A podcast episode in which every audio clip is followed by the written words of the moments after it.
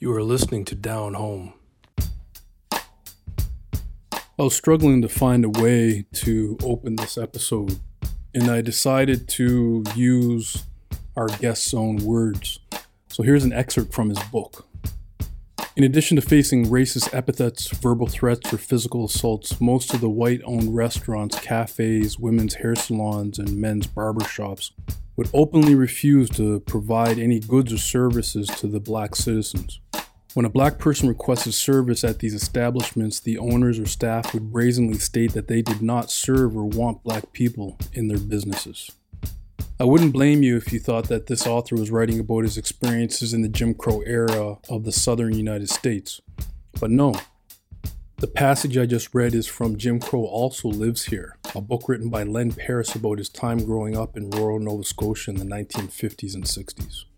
We, as black Nova Scotians, have a vibrant and rich history here in Canada, a history that dates back well over 300 years. It's also a complicated history, fraught with segregation and racism. For some of our listeners, it might sound odd to say that Canada has a history of segregation. I have to admit that it feels uncomfortable talking about this. It's the Canadian way to think that some of the systemic issues that plague our neighbors to the south aren't here, but they are. In this episode, Jay and I have a conversation with Mr. Len Paris, the author of Jim Crow Also Lived Here.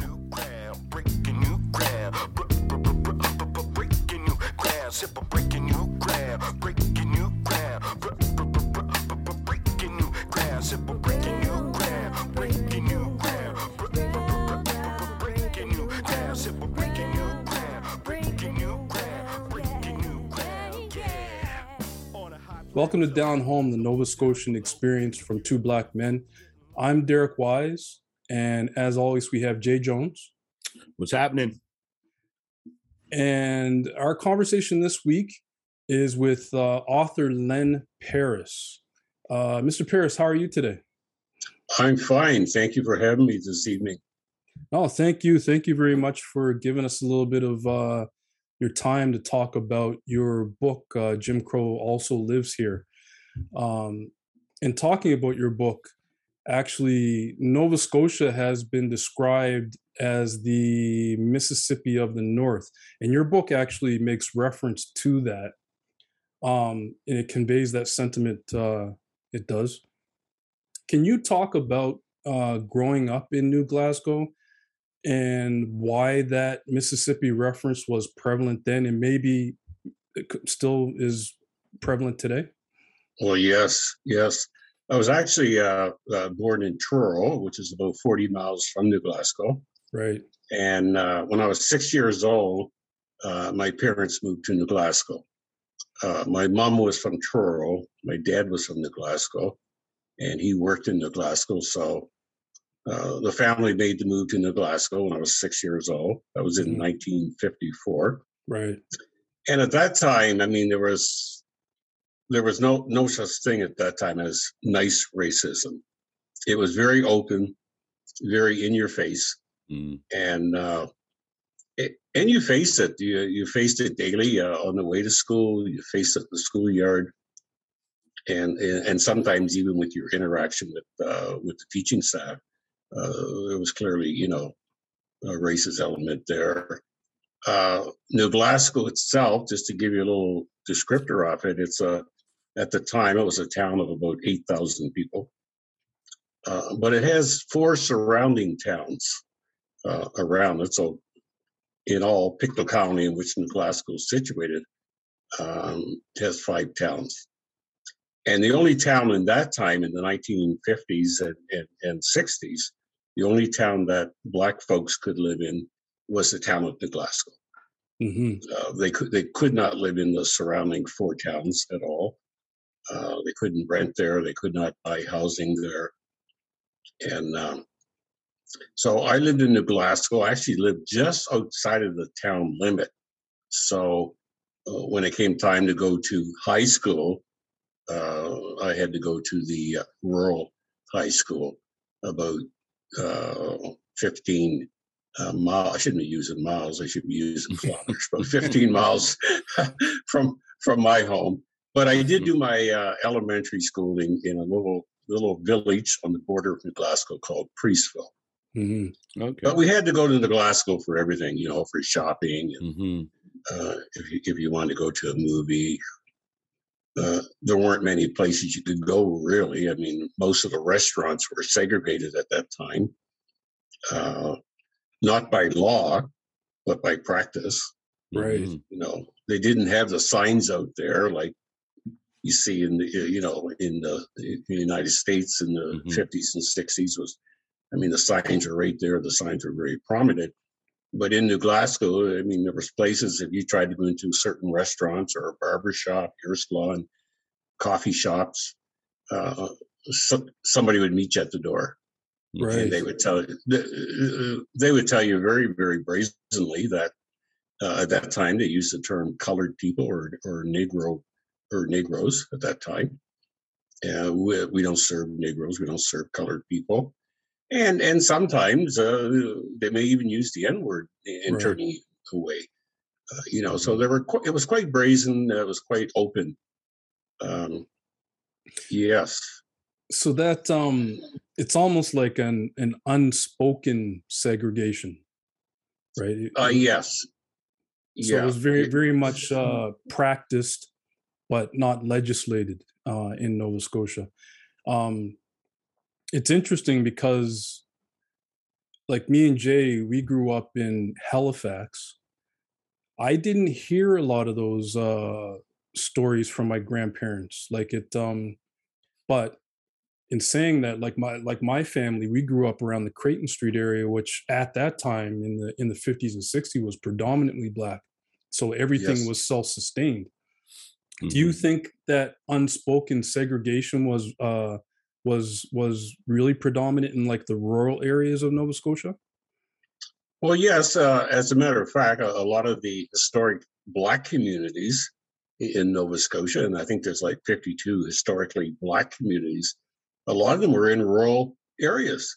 Yeah. Mhm. you know, whether we're talking, you know, Windsor or Hammonds Plains, Lucasville, and place places that you're all familiar with, uh, those were in rural areas. They weren't in cities, Right. you know. And uh, and the same with like New Glasgow and my little village of Priestville. Uh, so uh, I mean, it was segregated housing. It was segregated schooling in Nova Scotia up till 1954. I think the last the last segregated school in Nova Scotia didn't close until 1954, 1956, somewhere in that era. Mhm. hmm You know, the churches were segregated. As a matter of Yeah. fact, a lot of the Yeah. churches today are still segregated. Yeah. Indeed. You Yeah. know, the Yeah. church I went to was the Second Baptist, Second United Baptist Church in New Glasgow. Mhm. And the reason it was called the Second United Baptist Church is because the uh, white congregation went to the First United Baptist Church. Right. So Right, we had to right. build our own church, and we called it the Second United Baptist Church. Right.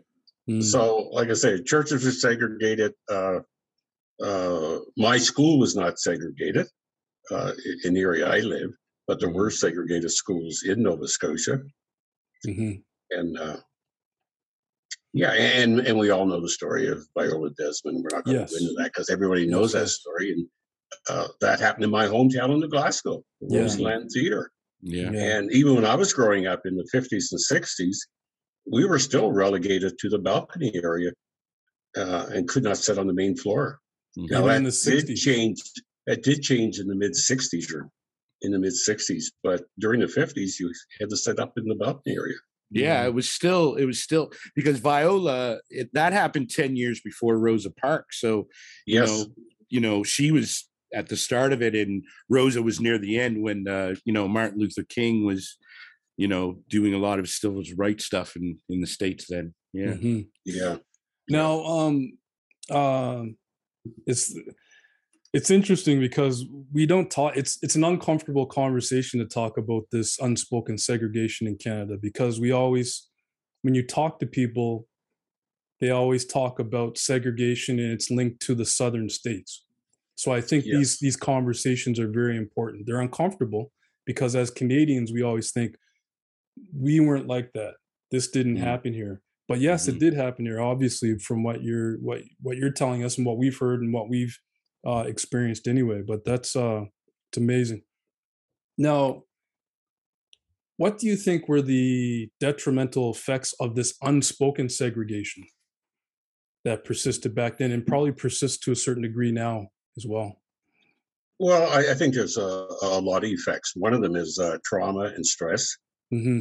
You know, continuing trauma. Mm-hmm. I mean, when you're faced with racism every day, it traumatizes a person. Yeah. I wrote my book uh, as kind of a healing journey to help with some of that trauma of what happened to me when I was in my formative years, you know, my teenage years. Mhm. Mhm. So it, it definitely carries trauma uh, w- uh, with it. It carries day to day stress.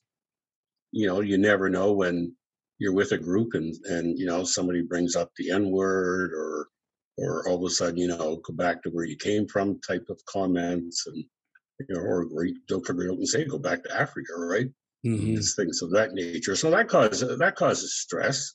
You carry that over to uh, employment and housing, you know, and health care and interaction with the police.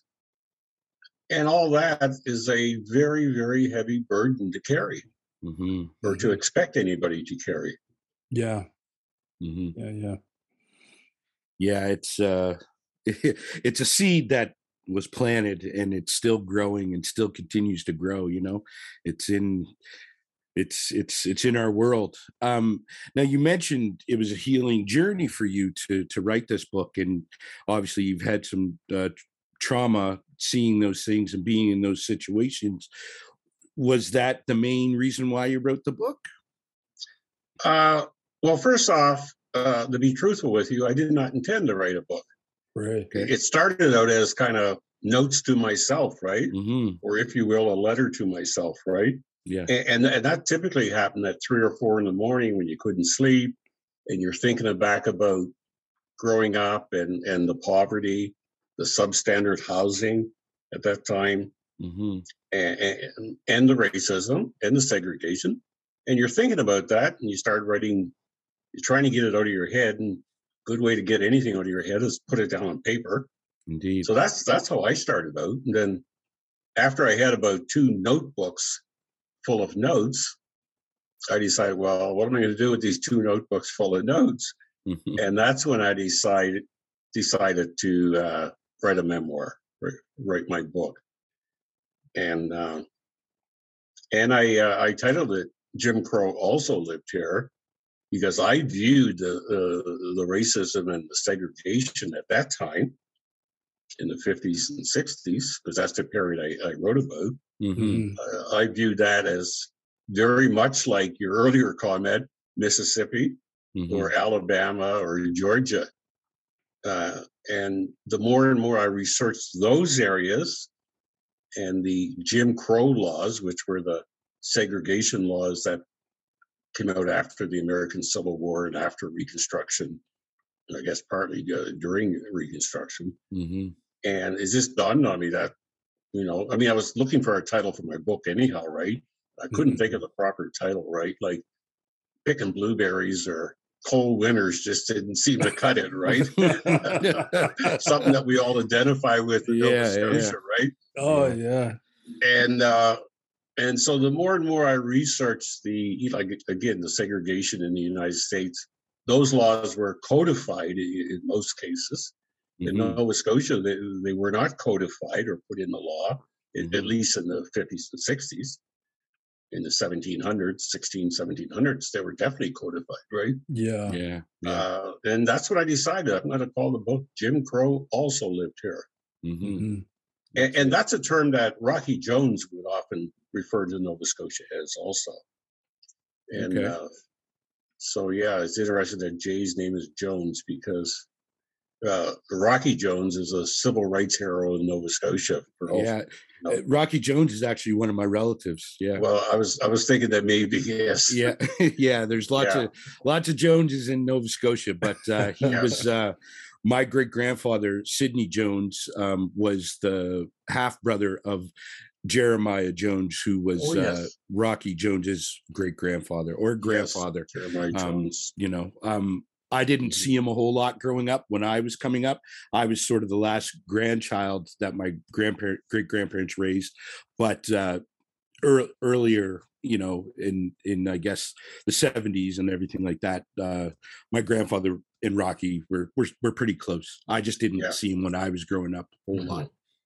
But, So he's actually credited with, you know, uh, in the mid 1960s, early 1960s, he's credited with, you know, starting the uh, Black civil rights movement in Nova Scotia. yeah. Very You true. know, and you know the Black United Front and Mhm. uh, things of that nature. Yes. Mhm. Yeah. Yeah, it's uh so so okay, so what was the community like for you in New Glasgow, um, the black community that you can remember being that young age? Yes. I talked about that a lot in uh, uh, a lot in my book. That Mhm. the Black community was our saving grace. Yes. The Black community and the Black church. Mhm. and that that has persisted right till today. Yes. I mean, the Mhm. black churches in, in Nova Scotia uh, and and also other places in Canada, but particularly Nova Scotia, because that was, you know, we were the first black settlers, refugees, and enslaved people in Canada were were Nova Scotia. Yes. It Was in Nova Scotia. hmm Yeah. So uh, yeah, Yeah. The, me and Jay actually, our families um went to the same church. So it was uh at the time it was called Cornwallis Street Baptist Church. oh yes, Yeah. What's it called Mhm. now, Jay? New Horizons. New Horizons, I believe. New Horizons. So they I guess they took the name off because Cornwallis wasn't a really great dude. but No.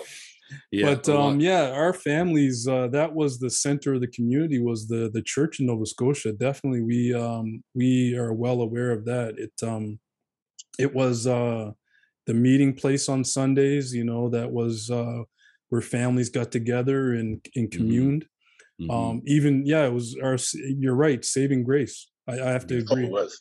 Yeah, yeah. Mhm. I mean, and we drew a lot of strength from the from the church and from the community. Mhm. And it's like you know, I mean, a well-known African proverb, right? Is it takes a village to raise a child, right? Yeah. Well, growing up, it was like everybody was your auntie or your uncle or or Mister or Mrs. or whatever. yeah. And if you misbehaved, your mom or dad was going to hear about it even before you got home. Yeah. It always surprised me because my mom never never had a telephone. Mhm. my dad never owned a car and i could be out you know doing something not necessarily misbehaving but just out, out and about. Yeah. And bef- by the time i got home she knew where i was who i was with what i was doing. Like it always amazed me like yeah. the grapevine in the black community right? Oh Yeah. yeah. Now with Yeah. with the with the community community in New Glasgow being as strong as it was and you gaining and you and your family gaining a lot of faith and strength from it what made in that deci- what made the decision uh, for your family to leave Nova Scotia having that? And what was it like when you got to Ontario? Were there still similar things like there was like segregation or what did you experience then? Yeah well uh, some of the family stayed uh, actually you know my my mom and dad stayed in, in Mhm. nova scotia. Some of my older sister moved to toronto uh, my brother joined the canadian army and he was in ontario and several other places and united nations peacekeeping and he basically went, went right around the world.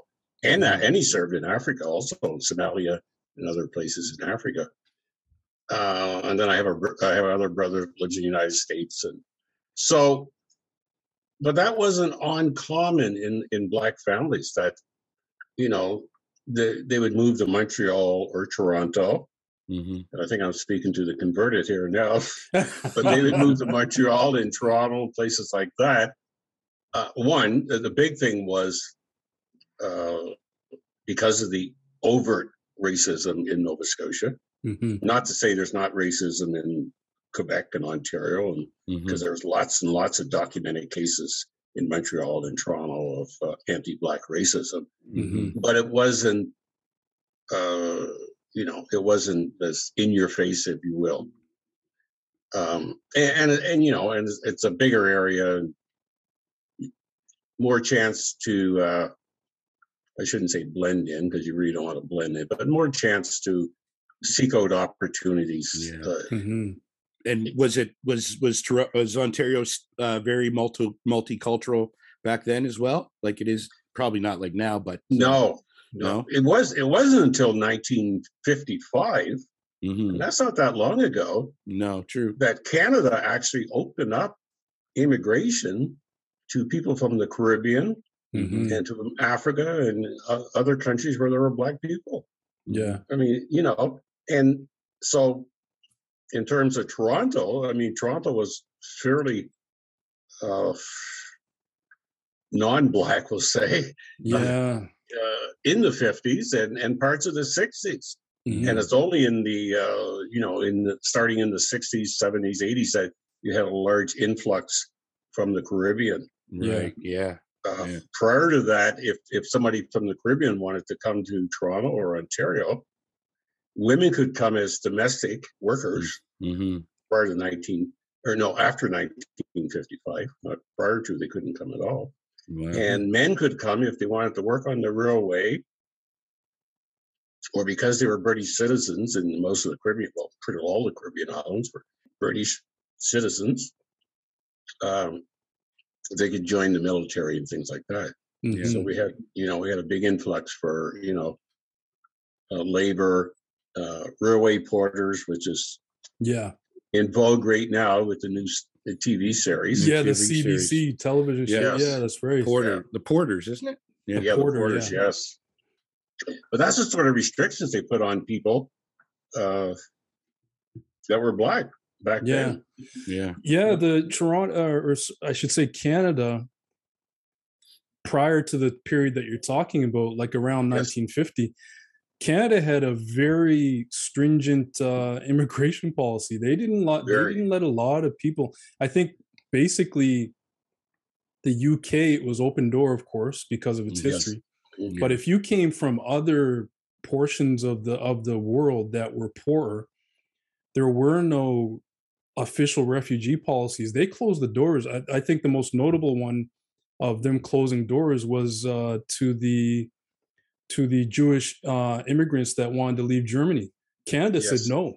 Yeah, that's right. Canada said no. So they they had a real closed door policy of uh, immigration before the 1950s, which mm-hmm. is actually quite surprising. But hey, that's that's that's our history, right? Yeah, sure. That's the, our history. The yes. Irish, the Irish had a lot of trouble here too. Like mm-hmm. you know, coming over here too in that that same time frame. So mm.